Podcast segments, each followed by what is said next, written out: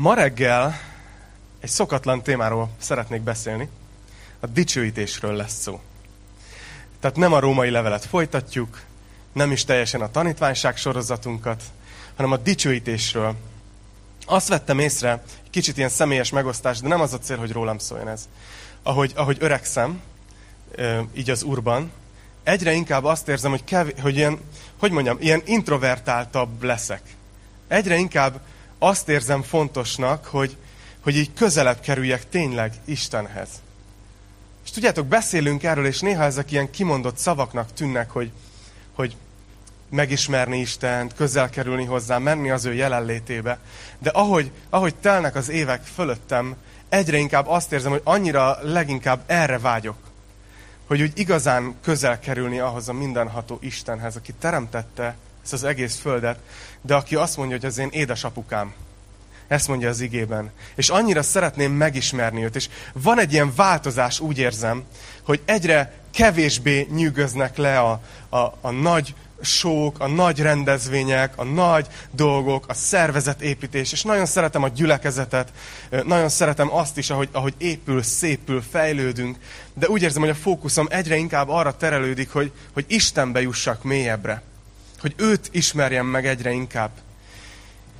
És ez, és, és e, ahogy minden kapcsolatnak úgy tapasztalom, hogy ennek is két fázisa van. Ha belegondoltok egy emberi kapcsolatba, akár egy barátságba, akár egy házasságba, nagyjából két nagy fejezetet lehet szerintem megkülönböztetni, és persze van átfedés a kettő között. De van az a szakasz, amikor elsősorban azt nézed egy emberben, hogy én mit kapok ebből a kapcsolatból. Hogy nekem ez miért értékes. És mondjuk általában egyébként még a párkapcsolati ismerkedés is így kezdődik, nem? Hogy utána nézel annak a lánynak, hogy és nem az jut eszedbe, hogy ú, de tudnám egy életen át szolgálni őt szeretettel, hanem először más dolgok jutnak eszedbe, és ugyanígy a, talán a nőknél is van hasonló, bár ők kevésbé vizuális típusok, ők, ők a szívükkel látnak. De a lényeg az, hogy, hogy, hogy van ez a szakasz, amikor elsősorban azért az az erősebb, hogy én mit kapok egy kapcsolatból, és aztán valahol, amikor érik egy kapcsolat, egy emberi kapcsolat, akkor elérsz oda, hogy, hogy egyre fontosabb lesz az, hogy a másik szeretve érezze magát. Mert rájössz arra, hogy akkor, vagy, akkor érzed te is teljesnek ezt a kapcsolatot, amikor a másik melletted szeretve érzi magát. Amikor te igazán szolgálod őt. És azt hiszem, hogy, hogy ez így van Istennel is. És ahogy tudjátok, talán van ez az öt szeretetnyelves dolog, hogy az embereknek van öt módja, ahogy a szeretetet tudják érezni és mindenkinek van egy elsődleges. Valaki abból érzi a szeretetet, hogyha, hogyha elismerő szavakat kap, valaki abból, hogyha ajándékot kap, valaki abból, hogyha szolgálják, más a testi érintésből, és most a ötödik nem jut eszem, minőségi idő. Szóval, hogy, hogy van ez a dolog, és úgy látom, hogy, hogy Istennek az egyik legerősebb szeretet nyelve, az a dicsőítés. És tudom, hogy egy olyan társasághoz beszélek most, akik akik különböző szinten vagyunk ebbe. De nagyon szeretném, hogyha növekednénk együtt a dicsőítésben, mint gyülekezet, és mint emberek. A dicsőítés gyakorlatilag ezt jelenti, mert lehet, hogy most vagy itt először, lehet, hogy valaki csak meghívott, és nem tudod, hogy mi ez a vallásos szó, hogy dicsőítés. A dicsőítés egyszerűen az, amikor elmondjuk Istennek, hogy mennyire sokat jelent nekünk. Hogy mennyire szeretjük, hogy mit érzünk iránta, hogy mit hiszünk róla. És dicsőítjük őt. Ezt jelenti ez a szó. És nem azért szeretném, hogy növekedjünk gyülekezetként a dicsőítésben, mert erre, ebben egy ilyen eszközt látok, hogy, hogy tudjátok, legyen itt is jó a dicsi, biztos halljátok, ebben a gyüliben jó a dicsi, abban a gyülekezetben nem annyira jó a dicsi. Nem ez a cél, hogy legyen jó a dicsi, hogy többen jöjjenek, mint ha ez valami eszköz lenne. Hanem azért, mert az egész szolgálatunknak a víziója. Az egész szolgálatunknak a víziója, ami messze túlmutat Kistarcsán és a Kistarcsai gyülekezeten, az az, hogy a következő években ebben az országban sok-sok férfi és nő szíve forduljon az élő Istenhez. Hogy, hogy minél több ember szívében ébredjen fel az, hogy oké, okay, most már tudok Istenről, és, és megbízok benne. Megszavazom neki a bizalmat, hogy ő jó Isten, és hogy emberek közelebb kerüljenek Istenhez, hogy megtanulják kifejezni a szeretetüket Isten felé. Ezért vagyunk, ezért jövünk ide vasárnap reggelről vasárnap reggelre, és ezért jövünk össze hétközben különböző dolgokon, hogy emberek megismerjék Isten, és megtalálják azt a teljes életet, amiért Jézus azt mondta, hogy azért jöttem, hogy az életemet adjam. Azért jöttem, hogy bőségben éljenek. És nem hiszem, hogy itt anyagi áldásokra gondolt elsősorban. Jézus nem azért halt meg, hogy tele legyen a pénztárcád. De azért igen, hogy azt az életet éld, amire úgy belül érzed, hogy vágysz. Mert annyira az van, nem, hogy keressük a boldogságot különböző dolgokban, és aztán amikor elérjük azt a dolgot, akkor kiderül, hogy üres. Mert úgy vagyunk programozva, úgy vagyunk megteremtve, hogy az Istennel való kapcsolat, szeretet kapcsolat az, ami igazán teljessé teszi az életünket. És ezt szeretnénk, hogyha minél több emberrel ez történne meg. És ezért ennyire fontos a dicsőítés. Talán emiatt is kezdtem el foglalkozni eh, Dávid királlyal. Dávidról lesz ma szó. Dávid az Ószövetségben élt. Izraelnek talán a legnagyobb királya volt, bár Salamon gazdagabb volt, de Dávid tette le az alapjait Salamon királyságának. De Dávid nem csak egy politikus és egy harcos volt, nem csak egy király, hanem ő egy dicsőítő ember volt. Ő egy költő volt. Ő egy érzelmes pasi volt. és a lányok azt mondták, hogy jó, harcol is, erős is, és még érzelme is vannak. Nem semmi kombináció volt. És most a péntek estén a Pesti Golgotában tanítok egy sorozatot az ő életéről, és ezért egyre inkább belemászok és a most pénteki tanítást úgy gondoltam, hogy, hogy elhozom nektek is egy kicsit így kibővítve, tehát ők nem kapták meg a teljes csomagot, az kis tartsára tartogatom. De a lényeg az, hogy kicsit szeretném elmesélni azt, hogy, hogy mit látunk az ő életében a dicsőítéssel kapcsolatban, és nagyon remélem, hogy inspirálni fog titeket ez, és együtt is, mint gyülekezet. Fontos megjegyezni, hogy ez egy ószövetségi történet, jó? Tehát lehet, hogy olvasom fel a történetet, és egy-két ponton azt mondod, hogy Ilyen az Isten. De ne felejtsétek el, hogy ez az Ószövetség. Egy másik időszak. És a legvégén alkalmazni fogunk a mi életünkre itt a 21. századi Magyarországra, jó? Dávid életében egy kicsi bevezető, de nyugodtan odalapozhatok a 2 Sámuel 6-hoz, mert ott fogunk időzni. Dávid életében a dicsőítésnek több szakasza volt. Az az érdekes, hogy ő előbb volt dicsőítő, mint király. Még amikor nem kenték fel királynak, pedig nagyon fiatal fiúként kenték fel Sámuel próféta. A felkenés az azt jelentette, hogy ezzel jelölte meg, hogy Isten lelke rajta van, és ő lesz a következő király. Mielőtt ez megtörtént volna, Dávid az apja juhait őrizte. Ő volt a legkisebb gyerek, a zsidó családokban általában a legkisebb gyerek nagyon ö, alantas pozícióban volt. Ő volt az, akire sok ilyen szolgai feladatot is rábíztak. Ez azért volt, hogy mindenki előbb, el, tudod, egy ideig volt legkisebb. És nagyon örültek, amikor megszületett az öcsi vagy a hugi, mert akkor végre majd ő lesz szivatva. Persze, aki az utolsó volt, ő, ő végképp hát ebbe a pozícióban maradt. Tehát ő, ő nekik volt csomó olyan, ilyen tedd oda, vidd ki a szemetet, hozd ide, stb. Dávid a legkisebb volt, és őrá bízták, hogy őrizze a birkákat kint a mezőn. De tudjuk, hogy ő ebben az időszakban, amikor még nem tudta, hogy király lesz, nem tudta, hogy valaha ismerni fogja tíz embernél több az ő nevét. Ő egy dicsőítő volt. Fogta a gitárját, vagy lantját, vagy nem tudom mi volt akkor ilyen húros hangszer, és kinn a mezőn dicsőítette Istent. És szerette Istent. Aztán eljött a pont, amikor a második szakasz, amikor Saul, az előző király, Istennek való engedetlensége miatt nagyon rossz állapotba került gonosz szellemek támadták. És, és valakit hívni akartak, aki tud dicsőíteni, tud szépen zenélni. És akkor mondta valaki, hogy én láttam az Isai fiát, Dávidot. És Dávidot gyakorlatilag elhívták, hogy legyen egy, egy dicsőítő szolgáló Saul mellett. Ez azért nem volt egy álommeló, tehát nem volt visszaszámláló videó, meg ilyenek, és akkor kezdődik a dicsőítés, hanem gyakorlatilag az történt, hogy amikor rájött Saulra ez a valami, akkor Dávidnak mennie kellett, és dicsőíteni. És ebből is látjuk, hogy a dicsőítés az nem csak egy olyan dolog, ezt szeretném átadni nektek, hogy bejövünk, és ah, fölállunk, ah, ah, jók a dalok, hm, most nem tetszenek a dalok. A, a dicsőítés a szellemileg egy nagyon erőteljes dolog. nem látjuk a fizikai szemünkkel. De amikor mi dicsőítünk, akkor dolgok történnek a szellemi világban. És ott volt Dávid Saul mellett. És amikor dicsőített, akkor Saul megnyugvást kapott. Aztán volt egy harmadik szakasz a Dávidnak dicsőítőként. Amikor Saul féltékeny lett rá, és elkezdte üldözni. És Dávidnak volt egy 15 éves időszak az életében, amikor bujkált Saul király elől. És ebben az időben írta Zsoltárainak a jelentős részét. Hogyha van Bibliád, kinyitod a Zsoltárok könyvét, a 150 Zsoltárból nagyon sokat Dávid írt.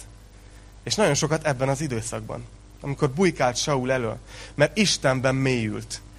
Istennel élte meg a nehézségeket. Istennel ment át a küzdelmeken. És költő volt, és leírta, és dalokat szerzett. És ahogy olvasod a Zsoltárokat, rájössz, hogy ez nem ilyen hűtőmágnes szolgálat volt, hogy, hogy csak a szépet, tudod, hogy igaz, hogy mindenfelől szorongatnak, de ó, Uram, csak dicsőítelek a te nagyságodért, hanem néha Dávid azt mondja, hogy Uram, meddig hagyod ezt még? Uram, tört ketté az ellenségeim hátát, meg, meg ilyeneket mond. Dávid nagyon nyers és őszinte volt. De itt is látjuk a dicsőítésnek az egyik lényegét. Isten nem csak azt várja, hogy csak akkor dicsőítsd őt, amikor minden rendben van. Hanem azt szeretné, hogy azt is mondd el neki, amikor nincs rendben. És azt vettem észre, hogy mi emberek néha megcseréljük. Néha azt csináljuk, hogy, hogy az embereknek panaszkodunk, és így letöltés indul, és így kijön belőled egy nagy panaszömleny, valakinek így a fejére, kipanaszkodod magad, és utána letérdelsz imádkozni, és azt mondod, hogy ó, mindenható, kegyelmes Istenünk, köszönöm neked, hogy gondot viselsz, köz... és az imád az egy ilyen nagyon szép kerek valami. De előtte panaszkodsz az embereknek. És Dávid pont fordítva csinálta. Ő az embereket vezette. Muszáj volt, hogy, hogy bátorítsa azokat, akik még nála is jobban kétségbe voltak esve. És Dávid Istennek panaszkodott. Istennel volt nyers és őszinte. Lehet, hogy nekünk is segítene.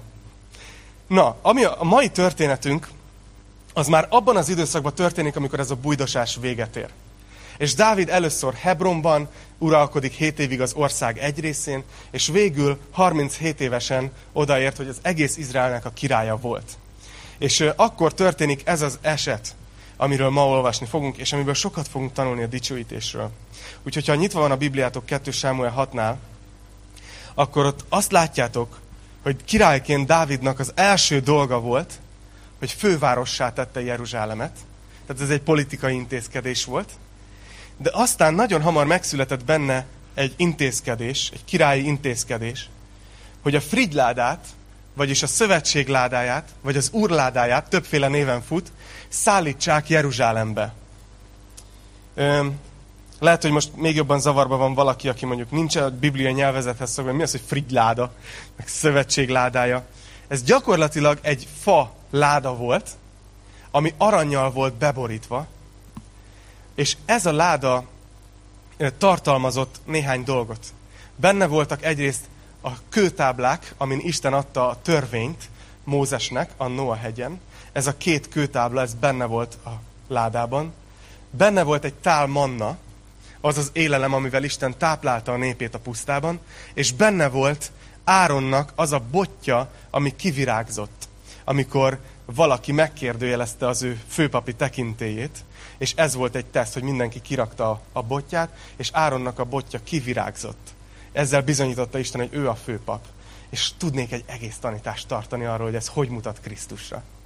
Hogy ez hogy mutatja meg, hogy Jézus volt az, aki a törvényt betöltötte hogy eljött és egy tökéletes életet élt. Hogy a törvény követelése, hogyha benne hiszünk, bennünk is érvényesüljön. Tudnék tanítani arról, hogy ott volt az a tál manna a ládában, ami arról beszélt, hogy amikor semmi élelem nem volt, amikor pusztaságban volt a nép, Isten gondoskodott és élelmet adott nekik. És Jézus eljött, és azt mondta, hogy én vagyok az élet kenyere. Hogy te, amikor egy pusztaságon mész át az életben, akkor hidd el, hogy Isten tud gondoskodni rólad. Még akkor is, hogyha úgy érzed, hogy egy olyan helyen vagy, ahol nincsen táplálék, nincs élelem, és nem terem semmi. És ott van a kivirágzott bot, ami emlékeztet minket arra, hogy Jézus a mi főpapunk. Ő az, aki az atya mellett van most, és tudjátok, mit csinál Jézus a mennyben? Értünk imádkozik. Milyen nagy dolog. Na, de nem erről szeretnék ma tanítani. Hanem arról, hogy mennyi mindent elárul ez Dávidról. Hogy a ládát Jeruzsálembe akarja hozatni. Miért, miért volt fontos neki, hogy a láda Jeruzsálemben legyen? Nem? Tehát a mai modern agyunkkal egy kicsit olyan furcsának tűnik, hogy most át kell szállítani egy ilyen fa dobozt valahova máshova. Mert a láda Isten jelenlétét jelképezte. Ez volt az, ahol Isten azt mondta, hogy itt, ez a láda fölött, ahogy ott voltak azok az angyali lények megformázva, és amikor ott áldozat történik, azt mondta Isten, hogy én találkozok veletek. Isten jelenlétét jelképezte a szövetség ládája. És Dávidnak ezért látszik, hogy ez a szíve. Királyként az első dolga, az egyik első dolga, hogy Isten jelenléte az legyen központi helyen a nép életében. És azért is szeretnék erről tanítani, mert nagyon szeretném, hogyha mi is egy ilyen gyülekezet lennénk. Hogy Isten jelenléte az nem olyan valami, amiről csak így elvont értelemben beszélünk, hanem központi helyen lenne itt a gyülekezetben. Hogy, hogy azért jönnél el. Mert tudjátok, otthon is meg lehet hallgatni egy tanítást, meg lehet hallgatni dicsőítéseket, igaz? De történik valami különleges, amikor együtt vagyunk. Dávidnak nagyon fontos volt, hogy Izrael népének az életében központi helyen legyen Isten jelenléte. És ez is sokat elárul. Nem tudom, hogy észrevettétek-e, hogy amikor, ha most csinálnék egy ilyen tesztet, de a megszégyenítésben nem hiszek, ha, ha megkérném azt, hogy most emelje fel a kezét, akinek jó az ima élete, jelenleg úgy érzi, sokat imádkozik, és ki az, akinek nem jó az ima élete, és megkérdezném, hogy ki az, utána egy második kérdés, ki az, aki most nehézségeken megy át, és utána, hogy ki az, akinek most nagyjából sima az élete, majdnem biztos vagyok benne, hogy az első két csoport ugyanaz lenne. Amikor nehézségbe vagyunk, akkor nagyon tudunk imádkozni. Igaz? Azt mondják, hogy süllyedő hajón, zuhanó repülőn nincsenek ateisták. Igaz? De ez igaz ránk az életben is. Amikor baj van, akkor nagyon tudjuk, hogy hova kell fordulni. Igaz? De, mit, de nagyon sokat elárul rólunk az, hogy hol van Isten az életünkben, mennyire fontos, amikor úgy nagyjából minden rendben van. Úgy nagyjából kisimultak a dolgok. És Dávid itt befut. Dávidnak itt kisimulnak a dolgok. Végre ő a király. Végre Saul meghalt, bármilyen csúnya ezt kimondani, de megkeserítette az életét. Végre Dávidé a trón, amire nagyon sok éve vár. És Dávidnak fontos, hogy amikor minden rendben, akkor Isten jelenléte akkor is legyen a központban. Bátorítás nekünk. Úgyhogy akkor történik ez a történet, és el fogom olvasni, és három hozzáállást fogunk látni a dicsőítésről. És az a jó, hogy ebben a történetben látjuk, hogy Isten hogy válaszol erre. Úgyhogy szerintem ma úgy fogtok hazamenni, hogy hú, ez a dicsőítés, ez komolyabb dolog, mint gondoltam. Remélem, hogy így fogtok hazamenni. 2 Sámuel 6, 10, csak a második vers. 2 Sámuel 6, 2.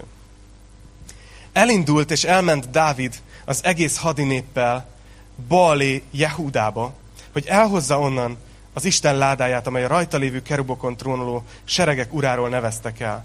Az Isten ládáját egy új szekéren szállították, és elvitték Abinádáb házából, amely a dombon át. Abinádáb fiai Uzzá és Akjó vezették az új szekeret. Elvitték az Isten ládáját Abinádáb házából, amely a dombon át. Akjó ment a láda előtt. Dávid és az Izrael egész háza pedig szent táncot járt az úr színe előtt. Mindenféle ciprusfa hangszereknek, citerának, lantnak, dobnak, csörgőnek és cintányérnak a kíséretével. Dicsőítő csapat kedvéért felolvasom még egyszer. Mindenféle citerának, lantnak, dobnak, csörgőnek és cintányérnak a segítség kíséretével. Szóval azt látjuk itt, hogy Dávid és az egész nép elmennek erre a helyre, Abinádáb házába, mert ott van az Isten ládája, és onnan akarják Jeruzsálembe vinni. Ö, oda került 70 évvel ezelőtt, amikor a filiszteusok ellopták a ládát, és aztán visszaküldték, mert kicsit durva dolgok történtek velük. Szóval a láda ott volt Abinádáb házába 70 évig, és oda megy most a nép, egy új szekérre rakják a ládát, és elindulnak Jeruzsálem fejé, és ez a két ember viszi a ládát, Abinádáb fiái, Uzzá és Akjó. hát lehet, hogy Uzzá akart előmenni, csak azt mondta Akjó, hogy Uzzá hátra. Nem tudom. Azt mondja, jó, de akkor te mész elől, és azt mondja, hogy ah, jó. Na.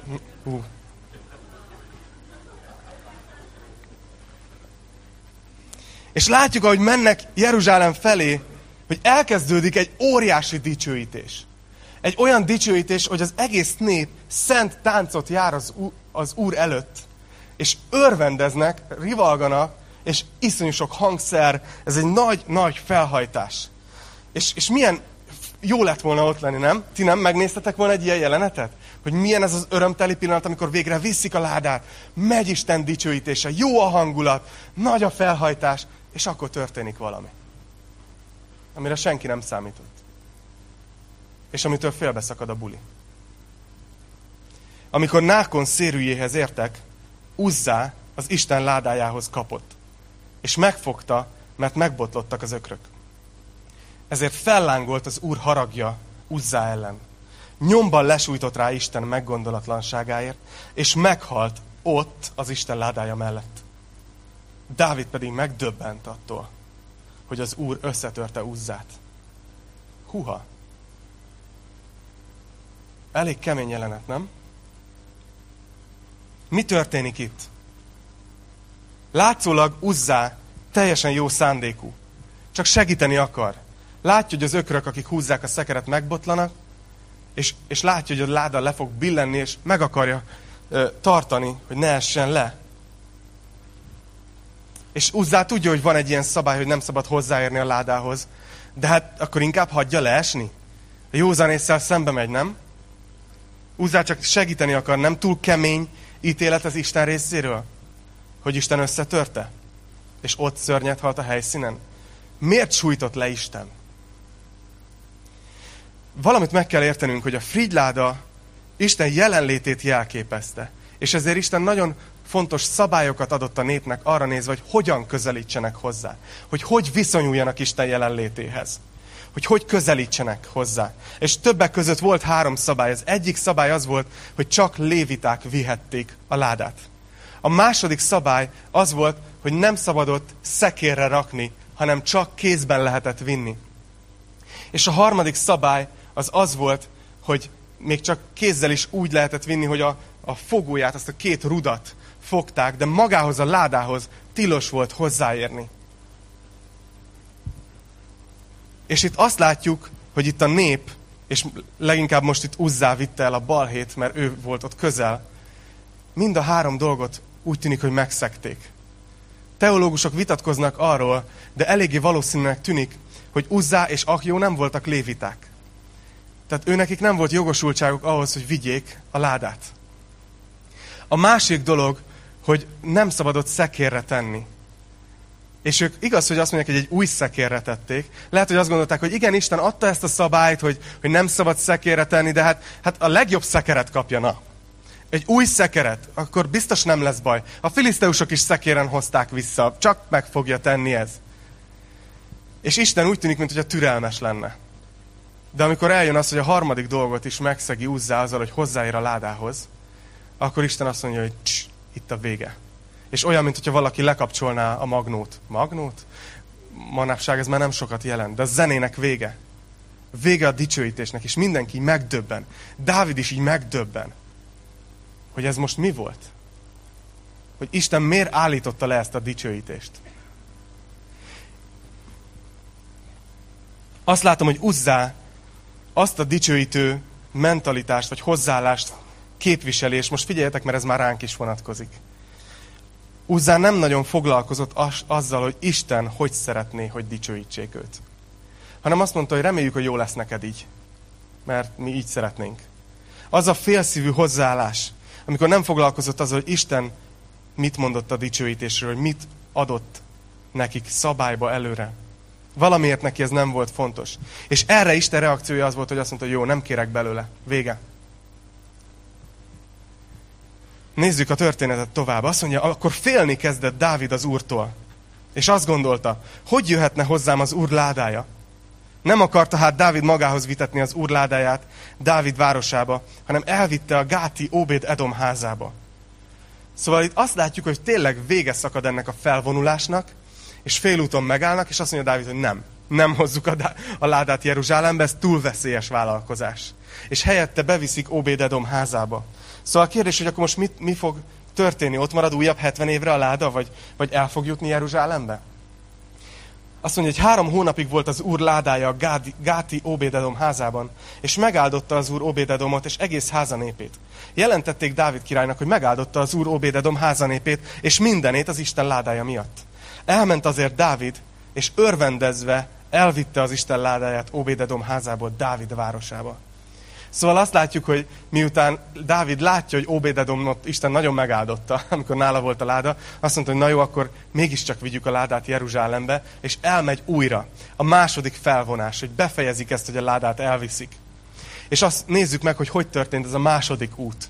Sokat elárul. Amikor hat lépést tettek azok, akik az úr ládáját vitték, ő egy bikát és egy hízott borjút áldozott. Dávid teljes erővel táncolt az úr színe előtt és gyolcs éfódot kötött magára Dávid. Így vitt el Dávid és Izrael egész háza az úr ládáját örömrivalgással és kürtzengéssel. Itt látunk egy második hozzáállást a dicsőítéshez. Dávid királyban. Ez a történet valamiért úgy vonult be a köztudatba, hogy, hogy Dávid mesztelenül táncolt Isten előtt. Nem. Látjátok? Gyolcs éfódot kötött magára. A gyolcs éfód az a papoknak az öltözete volt. Ebben mentek Isten elé. És itt látjuk azt a hozzáállást, ami, ami tényleg Istenről szól, és amiben az ember egész személye részt vesz. Hogy Dávid teljes erővel táncol az Úr előtt. És dicsőíti őt. Szó szerint mindenét beleadja. És Isten gyönyörködik ebben. A ládát elviszik. De látunk a történetben még egy harmadik hozzáállást is. Mi történik, amikor a menet odaér Jeruzsálembe, Dávid megáldja az egész népet, ételt oszt az embereknek, és utána Dávid végre egy ilyen emelkedett hangulatban hazamegy a családjához. Azt, mond, azt olvassuk 16. verstől. De Mikál, Saul leánya, éppen akkor tekintett ki az ablakon, amikor az urládája Dávid városába ért. És látta, ahogy Dávid király ugrálva táncol az úr színe előtt. Ezért szívből megvetette őt. Milyen lehetett Dávidnak hazaérni, nem? A felesége szívből megvetette, amikor látta, hogy hogy dicsőíti Istent. 20. vers azt mondja, hogy Dávid hazatért, hogy megáldja a háza de Mikál, Saul leánya kijött Dávid elé, és ezt mondta. Milyen dicső volt ma Izrael királya. Úgy mutogatta magát az udvari emberek szolgáló leányai előtt, ahogyan csak egy féleszű ember szokta magát mutogatni. Dávid ezt felelte Mikálnak. Az Úr színe előtt jártam szent táncot. Aki engem választott apát helyett, és egész háza népe helyett. Engem rendelt az Úr népének, Izraelnek a fejedelmévé. Igen, az Úr színe előtt. És ha még ennél is jobban megalázkodom, és még alávalóbb leszek is a magam szemében, akkor is tisztelni fognak a szolgáló leányok, akiket te emlegetsz. Ezért nem lett gyermeke Mikálnak, Saul leányának, holt napjáig. Szóval itt látjuk ezt a harmadik hozzáállást. Először láttuk ezt a, az uzzai hozzáállást, aki nem vette komolyan, hogy Isten mit mondott a dicsőítésről, hanem azt mondta, hogy Istennek jó lesz így. Aztán láttuk Dávidot, aki teljes erőből táncolt. Azt mondja, hogy ugrándozva táncolt. Félretette a királyi méltóságát, és papiruhát öltött, és táncolt. És aztán látjuk Mikált, aki ezt az egészet az ablakból nézte végig. És kívülről ítélkezett a szívébe megvetette, hogy Dávid úgy táncolt, mint egy féleszű. Na mit tanít ez nekünk, kedves kistarcsai gyülekezet? És a velünk lévő online beli gyülekezet? Mit mond nekünk ez a történet itt a 21. században a dicsőítésről? Ugye a dicsőítésről beszélhetünk két értelemben. És ezt szeretném, hogyha ma megértenétek. Beszélhetünk úgy, mint amikor összejön a gyülekezet, akkor dicsőítünk. Van dicsőítés és éneklünk az Úrnak. És itt nagyon fontos tanulságok vannak ebben, erre nézve, hogy ezt hogy tegyük. De a dicsőítés az az egész életünk. Valaki azt mondta, hogy minden lélegzetvételünk imádság. Minden lélegzetvételünk lehet dicsőítés. Hogyha arról szól, hogy, hogy, hogy Istent fölemeled. Mit tanít nekünk ez a történet? Egyrészt azt gondolom, hogy, hogy tanulnunk kell Uzzá hibájából. És nagyon remélem, hogy, hogy nem, nem a félelmet ébresztette föl bennetek ez, a, ez az ige szakasz, mert az a helyzet, hogy, hogy igen, az Ószövetségben Isten csinált ilyeneket, hogy így például Uzzát lesújtotta, de érdekes, hogy ugyanez a szó van ott az Ézsaiás könyvében, amikor azt mondja, hogy, hogy a mi bűneink miatt viszont Isten kit sújtott? Jézust. Jézus Krisztus. Azt mondja, Isten őt sújtotta mindannyiunk bűnéért. Az ő sebei árán gyógyultunk meg. Amikor te nem jó hozzáállással dicsőítesz, nagyon nagy az esély, hogy Isten nem fog lesújtani téged. De mégis azt látjuk ebből a történetből, hogy Istennek mennyire fontos az, hogy ha már egyszer őt dicsőíted, akkor dicsőítsd úgy, ahogy ő szeretve érzi magát. Ahogy, az, ahogy azt ő szeretné. Hogy a dicsőítés az nem, nem rólad szól, hanem, hanem Istenről szól. És valóban róla szól. Ott van ez az öt szeretetnyelv analógiája, hogy amikor keresed a párodban azt, hogy hogy érezné jobban, hogy én szeretem őt. Ugyanígy olyan nagy az a hozzáállás, hogyha úgy állunk Istenhez, hogy, hogyha úgy jössz be reggel a gyülibe, amikor tudod, hogy jön össze a gyűli, és dicsőíteni fogjuk Istent, hogy, hogy föleleveníted magadba, hogy hogyan is szereti Isten. Hogy, hogy szereti, amikor én odadom magam a dicsőítésben. Tanulhatunk Uzzá hibájából. Annyira sokszor a dicsőítésből egy olyan dolgot csinálunk, mintha ez nekünk szólna, vagy értünk lenne. Egy, egy, egyik pásztornak, akit Francis Chennek hívnak, valaki oda ment egy ilyen gyülekezeti alkalom után hozzá, és azt mondta, hogy mm, ma nem annyira tetszett a dicsőítés. És ez a pásztor azt mondta, hogy semmi gond, mert nem téged dicsőítettünk. És tökéletesen bemutatja ez a példa, hogy hát, tudjátok, itt is, itt is néha kapok visszajelzéseket. És mindig arra bátorítok mindenkit, hogy igen, stílusban különbözőek vagyunk. Valaki szereti az egyszerűt, valaki szereti az orgonásat, valaki szereti a heavy metálososat, valaki szereti a, a, a zúzósat, valaki szereti az elmélyülőset, valaki szereti a kézfeltartósat, valaki szereti a nyugodtan leülőset.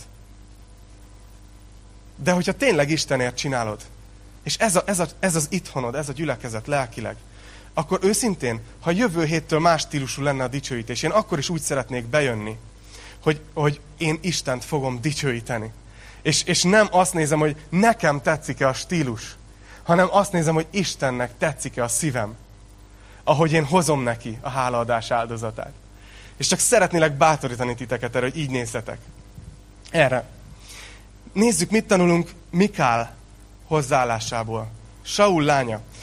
Én Mikált nem egy módon, hogy olyan érdekes, amikor így készültem, akkor szinte belekönnyeztem, ahogy, ahogy belegondoltam az ő helyzetébe.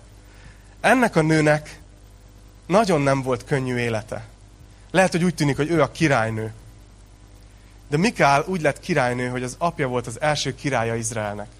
És amikor Dávid katonai sikereket ért el, akkor Mikált politikai ajándékként neki ajándékozta Dávidnak.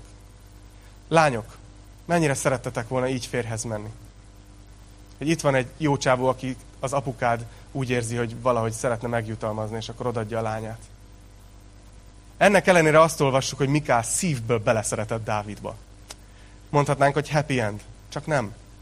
Mert amikor Dávid bujdosni kényszerült, akkor Saul az apja elvette Dávidtól, és egy másik férfihoz adta hozzá. És amikor Dávid végül már nem bujkált, akkor Mikál és Dávid helyreállították a házasságukat. De amit akarok mondani, lássátok meg, hogy ez egy olyan nő volt, akit az élet meggyötört. Aki nagyon sokat küzdött, szenvedett. Mennyi értéktelenséget érezhetett magában, hogy én ennyit érek, hogy itt dobálnak jobbra-balra, mint valami ajándékot, mint valami desszertet? Abban a ajándék szatyorban, amit mindenki továbbad? Megtörte az élet, és úgy tűnik, hogy, hogy Mikál megtelt keserűséggel. Úgy tűnik, hogy Hiába az egész nép ünnepli, hogy Isten mit tett. Hiába, hogy a férje ugrálva táncol Isten előtt. Mikál az egészet csak az ablakból tudja nézni. Nem, nem tud részt venni, ő, ő, ő, ő nem tud dicsőíteni.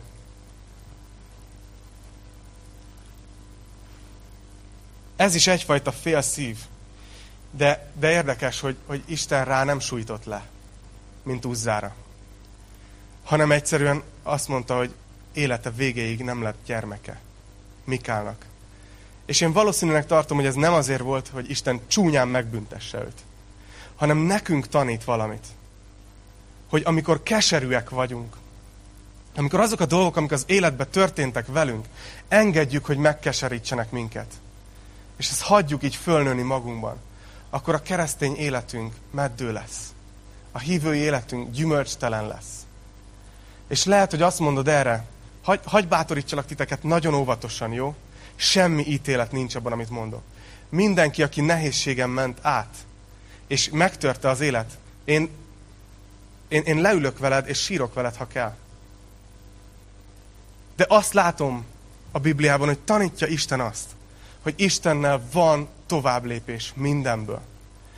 Csak mi emberek néha komfortosnak érezzük a mi kis keserűségeinket. Néha jól esik fölemlegetni, hogy hogy bántottak meg, hogy bántak el velünk, hogy nem értékeltek, hogy tettek félre. Mert valamilyen beteges módon ez az egónknak egy biztonságos teret ad. Beteg, de legalább ismerjük. És legalább nem kell lapozni, hanem nyalogathatjuk a saját sebeinket. És ezt most azért, tudjátok, nem, nem mondanám ezt, hogy én motivációs előadó lennék, hogy lépjél tovább, gyerünk! De azért mondom ezt, mert Isten mondja azt, hogy van tovább lépés. Azt mondja, akik őt szeretik, azoknak minden a javukra van. Én elhiszem, hogy veled nagyon durva dolgok történtek, és remélem, hogy Isten ad hitelességet a szavaimnak, amikor arra bátorítalak, hogy tedd le Istennél, és lépjél vele tovább. Ne engedd, hogy ez a keserűség egy életen át bent tartson a negatív spirálba. Mert van tovább lépés. De a döntés az a tied. Mikál úgy tűnik, hogy ő nem tudott tovább lépni. Meddő lett. Egy kiszáradt élet. És végül tanulnunk kell Dávidtól. Dávid hogy dicsőített, nézzétek! Nem érdekelte, hogy ki mit gondol róla. Ő teljes erőből táncolt Isten előtt. Amit akarok mutatni nektek, hogy ő teljes lényével részt vett ebben. És hogy nem az emberekért csinálta. Na, nagyon fura egyébként az, az, az én utam, mert én egy olyan közösségben nőttem fel, ahol a dicsőítés ülve zajlott, legfeljebb állva, de, de semmiféle mozgás vagy tánci-tánci nem fért bele. Főleg nem felemelt kéz, vagy becsukott szem, vagy, vagy sírás. És, és emlékszem, hogy én viszont ilyen típus vagyok. Tehát, hogy én belőlem úgy természetesen az jön, amikor Isten jelenlétébe kerülök, hogy én akarom fölemelni a kezem. És én akarok mozogni, és én akarom az egész lényemmel, nem csak a fejemmel, nem csak a lelkemmel, hanem a testemmel is kifejezni a dicsőítést. De emlékszem, hogy amikor elkezdtem ennek így átadni magam, hogy na jó, megpróbálom fölemelni a kezem, akkor először így, így néztem körbe, hogy kinézi, hogy, hogy most fölemelem a kezem. Közben senkit nem érdekel, mindenki az urat dicsőíti. De azt mondja, hogy meg kell tanulnunk a dicsőítésbe ezt, hogy, hogy felejtsd már el, hogy kinéz téged. Felejtsd már el. Mert, mert Istennek csináld, és ebben az is benne van, hogyha nem vagy készfeltartós típus, ha nem vagy táncolós típus, akkor ne táncolj azért, hogy Attila azt így, hogy na működött a tanítás, mert most végre teljesen bedobtam magam, hanem legyél önmagad Isten jelenlétébe. Add neki a te teljes lényedet, ne valaki másnak a viselkedését. Ne utánozz mást, hanem a te dicsőítésedet add Istennek. És nagyon tetszik ez, hogy Dávidról azt, azt olvasjuk, hogy papi öltözetben volt. Mi, amikor jövünk Isten elé, akkor így jelenünk meg előtte. Ezért járunk közben imakérésekért. Ezért mutatjuk be a dicsőítés áldozatát. És itt megint hagy mondjam azt, hogy hála Istennek a technikáért. Hála Istennek a YouTube-ért. Hála Istennek a Facebookért. Hála Istennek azokért, akik most is a képernyőn keresztül nézitek ezt a tanítást. Mert lehet, hogy messze laktok. Lehet, hogy az életbe vagytok olyan helyzetben, hogy nem tudtok el, eljutni gyülekezetbe. És ez nem nektek szól. De amikor összejövünk itt, akkor a lelki, az a királyi papság, az együtt van. És megjelenünk az atya előtt, és közbejárunk az ő akaratáért. Óriási dolog. És ebben részt veszünk teljes lelkünkkel. És nem azzal foglalkozunk, hogy körülöttünk mit gondolnak rólunk, vagy akik a képernyő másik részén utólag nézik, ilyen szemráncolva, hogy hogy dicsőítenek, hanem Istenért tesszük. Hallgattam a héten egy podcastot, egy azzal a, azzal a sráccal, aki a Szegletkő című számnak az egyik szerzője, szoktuk énekelni. És mondta, hogy a fiatal dicsőítés vezetőként küzdött ezzel, hogy így nézett más dicsőítés vezetőket a YouTube-on, és akkor megpróbálta a saját 50, 50 fős svéd gyülekezetében, ahova jellemzően nem fiatalabbak jártak, hanem egy kicsit idősebbek, ugyanazt a stílust bevezetni, és, és nem működött, és próbált, próbált nagyon átélni, mutatni az arcával mindenével, hogy ő most mennyire átéli a dicsőítést, és, és nem működött, valahogy a gyülekezet nem kapcsolódott be. És ö, oda jött az egyik alkalom után, amikor tök frusztrált volt, egy, egy idősebb hölgy, és azt mondta neki, hogy tudod, hogy mi a te problémád? És ő meg így vette egy nagy levegőt, és lenyelte azt a mondatot, hogy hát voltak éppen te vagy az én problémám. És utána odafigyelt, hogy mit mondott ez a, ez a hölgy, és azt mondta, hogy nem lehet, hogy te most először dicsőítettél a héten? hogy most a színpadon próbáltad meg először is te jelenlétébe menni? És ez nagyon, nagyon fontos, hogy a dicsőítés az egy életforma. Ha vagytok itt a teremben, és ott most nem a Marcinak meg a Petinek prédikálok, mert nekik elmondom privátban, de, de, de prédikálok azoknak, akik esetleg jövőbeli dicsőítésvezetők vagytok. De mindenkinek, amikor otthon vagy, egyedül, akkor is lehet dicsőíteni. Csak tegyél be egy, egy zenét, ha, ha segít Isten jelenlétébe kerülni. Tegyél be egy instrumentális albumot, és segít Isten jelenlétébe kerülni. Menj ki a természetbe, ha az az Istenhez vezető utad. Dicsőíts, mint egy életstílus. És egész más lesz, amikor bejössz, és együtt dicsőítesz a testvérekkel. A dicsőítés az alázattal jár. Az alázatot valaki így definiálta, figyeljetek. Az alázat az nem az, amikor keveset gondolsz magadról, hanem amikor keveset gondolsz magadra. Mert amikor valaki egyfolytában lehúzza magát, ó, én olyan béna vagyok, olyan szerencsétlen vagyok, olyan... még mindig magaddal foglalkozol. Az igazi alázat az nem az, hogy lehúzod a saját értékedet és képességeidet, hanem hogy elkezded a szemedet levenni magadról, és fölemelni Istenre, meg másokra, meg a szükségekre. Na, befejezésként. Ami nagyon érdekes, hogy Dávid élete hogy fejeződött be. Most egy kicsit végigmentünk az életén, ha megfigyeltétek. Egészen a birkáktól halála napjáig. Amikor 2016-ban voltam Washingtonban egy nagy-nagy rendezvényen, akkor ott volt fölállítva egy sátor, és ki volt ráírva, hogy Dávid sátora. És nem tudtam, hogy mi ez, úgyhogy rá googleztem, mert a Google a barátom. És ö, megtaláltam ezt a részt, ami valahogy előtte soha nem tűnt fel a Bibliában, pedig, pedig olvastam az egészet, de valahogy nem, nem, nem figyeltem fel rá. Hogy Dávid konkrétan az élete végén annyira fontosnak tartotta a dicsőítést, hogy egy 24 órás dicsőítő szolgálatot indított Jeruzsálemben. Létrehozott egy olyan helyet, ahol minden nap, egész éjszaka, egész nap valaki dicsőítette az Urat. Ennyire hit Dávid a dicsőítés fontosságában és erejében. Elolvashatjátok ezt az 1 Krónika 16-ban. És hogy az életének az utolsó tettei közé azt tartozott, hogy Dávid király bebiztosította, hogy amikor ő meghal, Izraelben akkor is folytatódjon a dicsőítés. Nézzétek! Az 1 Krónika 23-ból olvasok fel egy pár verset. Azt mondja, amikor Dávid megöregedett és betelt az élettel, fiát, Salamon tette meg Izrael királyává. Összegyűjtötte tehát Izrael összes főemberét, meg a papokat és a lévitákat. Számba vették a lévitákat a 30 évesektől fölfelé, és a férfiak száma 38 ezer fő volt. Ezek közül 24 ezren intézzék az úrházának teendőit, és elöljárók és bírák 6 ezren legyenek.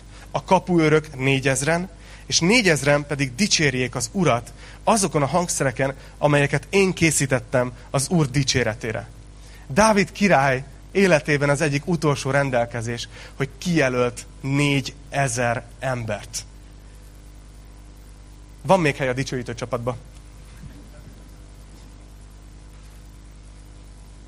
És azt mondja, hogy ez a négyezer ember, akik folyamatosan dicsőítették az Urat, nyilván valamilyen beosztásban, azokon a hangszereken játszottak, amit Dávid készített.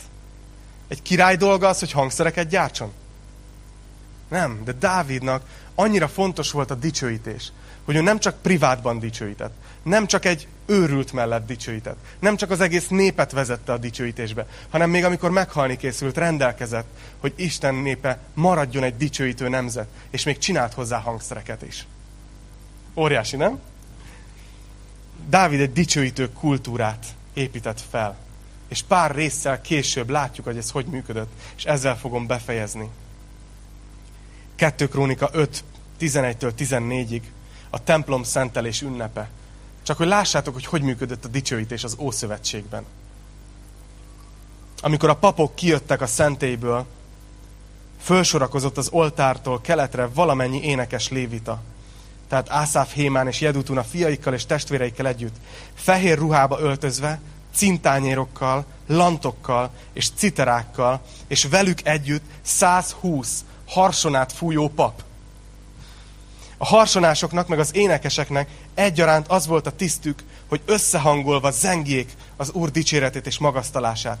Amikor felzendültek a harsonák, a cintányérok és a hangszerek, és dicsérték az Urat, mert ő jó, és örökké tart a szeretete, akkor a házat, az Úr házát felhő töltötte be. Úgy, hogy a papok a felhő miatt nem tudtak odaállni, hogy a szolgálatukat végezzék, mert az Úr dicsősége betöltötte az Isten házát.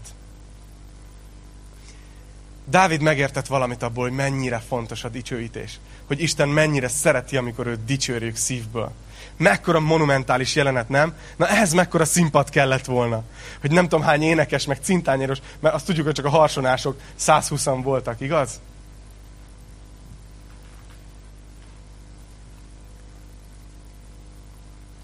Miért fontos a dicsőítés? Isten szeretve érzi magát, amikor mi dicsőítjük őt. És ő méltó erre. És Isten a dicsőítést azt nem egy programelemként rakta be az Isten tiszteletbe, hogy 20-25 perc dicsi, 4-5 ének.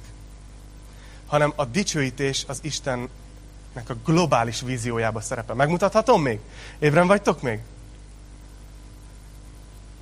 Hárman legalább bólogattak. Filippi 2,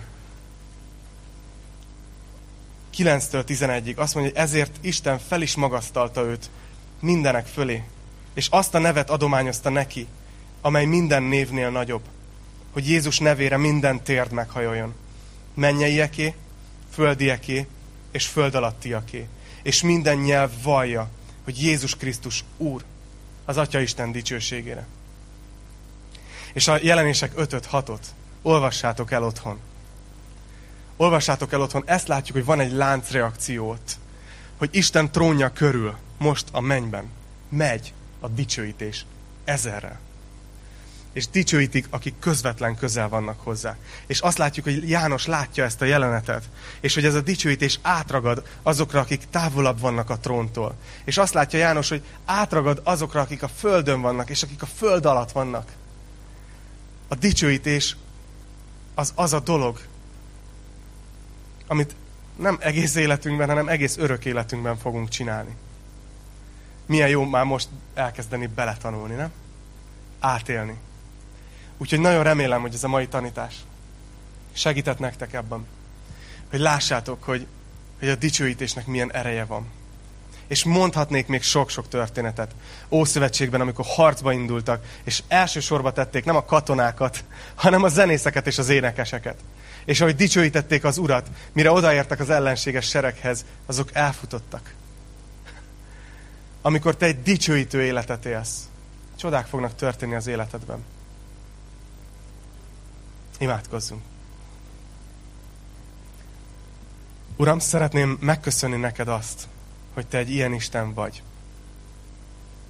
És Uram, hogyha bármi hiba lenne a te jellemedben, ha te nem lennél az a jó Isten, akinek mondod magad, akkor furcsán hangozna, hogy, hogy ezt várod az emberektől, hogy téged dicsőítsenek. De Uram, tudjuk, hogy te tökéletes vagy. Benned nincs hiba. Benned nincsenek önző motivációk. Tehát nincsenek apró betűk. Te minket nem felhasználni akarsz a céljaidra, hanem teljes életet adni nekünk. És bevonni a munkádba. És Uram, ezért mi szeretnénk azt ma reggel megvallani, hogy Te méltó vagy a dicsőítésünkre. Méltó vagy arra, hogy teljes lényünkkel, senki másnak a véleményével nem foglalkozva, papíruhában megjelenjünk előtted. És dicsőítsünk, és, és imádjunk téged azért, aki vagy. És Uram, annyira szeretnénk becsatlakozni ebbe a, ebbe a mennyei dicsőítésbe. És hiszük, hogy egy nap ott leszünk, majd így személyesen is. De már most is, Uram, köszönöm, hogy olyan sokszor megengeded, amikor dicsőítünk téged, hogy valamit megérezzünk a mennyből. hogy valahogy bekapcsolódjunk a Te dicsőítésedbe. Imádkozom azért, Uram, hogy tegyél minket még inkább, egyre inkább dicsőítő gyülekezetté. Imádkozom azért, hogy erősítsd meg még jobban a dicsőítő csapatot. Imádkozom azért, hogy hívjál el, kell, új embereket a dicsőítő szolgálatba. De ami a legfontosabb, Uram, hogy a hozzáállásunkat, a szívünknek a, a hozzáállását formáld, az enyémet is, kérlek. Kérlek, Uram, segíts, hogy ne programot lássak benne, hanem, hanem azt, hogy egy óriási lehetőség dicsőíteni a mindenhatót. Uram, kérlek, hogy, hogy teljesítsd be azt, amit leírtál az igédben, hogy egy nap minden tért meg fog hajolni előtted, és mindenki téged fog dicsőíteni. És mi ezért a napért akarunk élni. És kérjük, hogy jöjjön el a te országod. Legyen meg a te akaratod. Jézus nevében. Amen.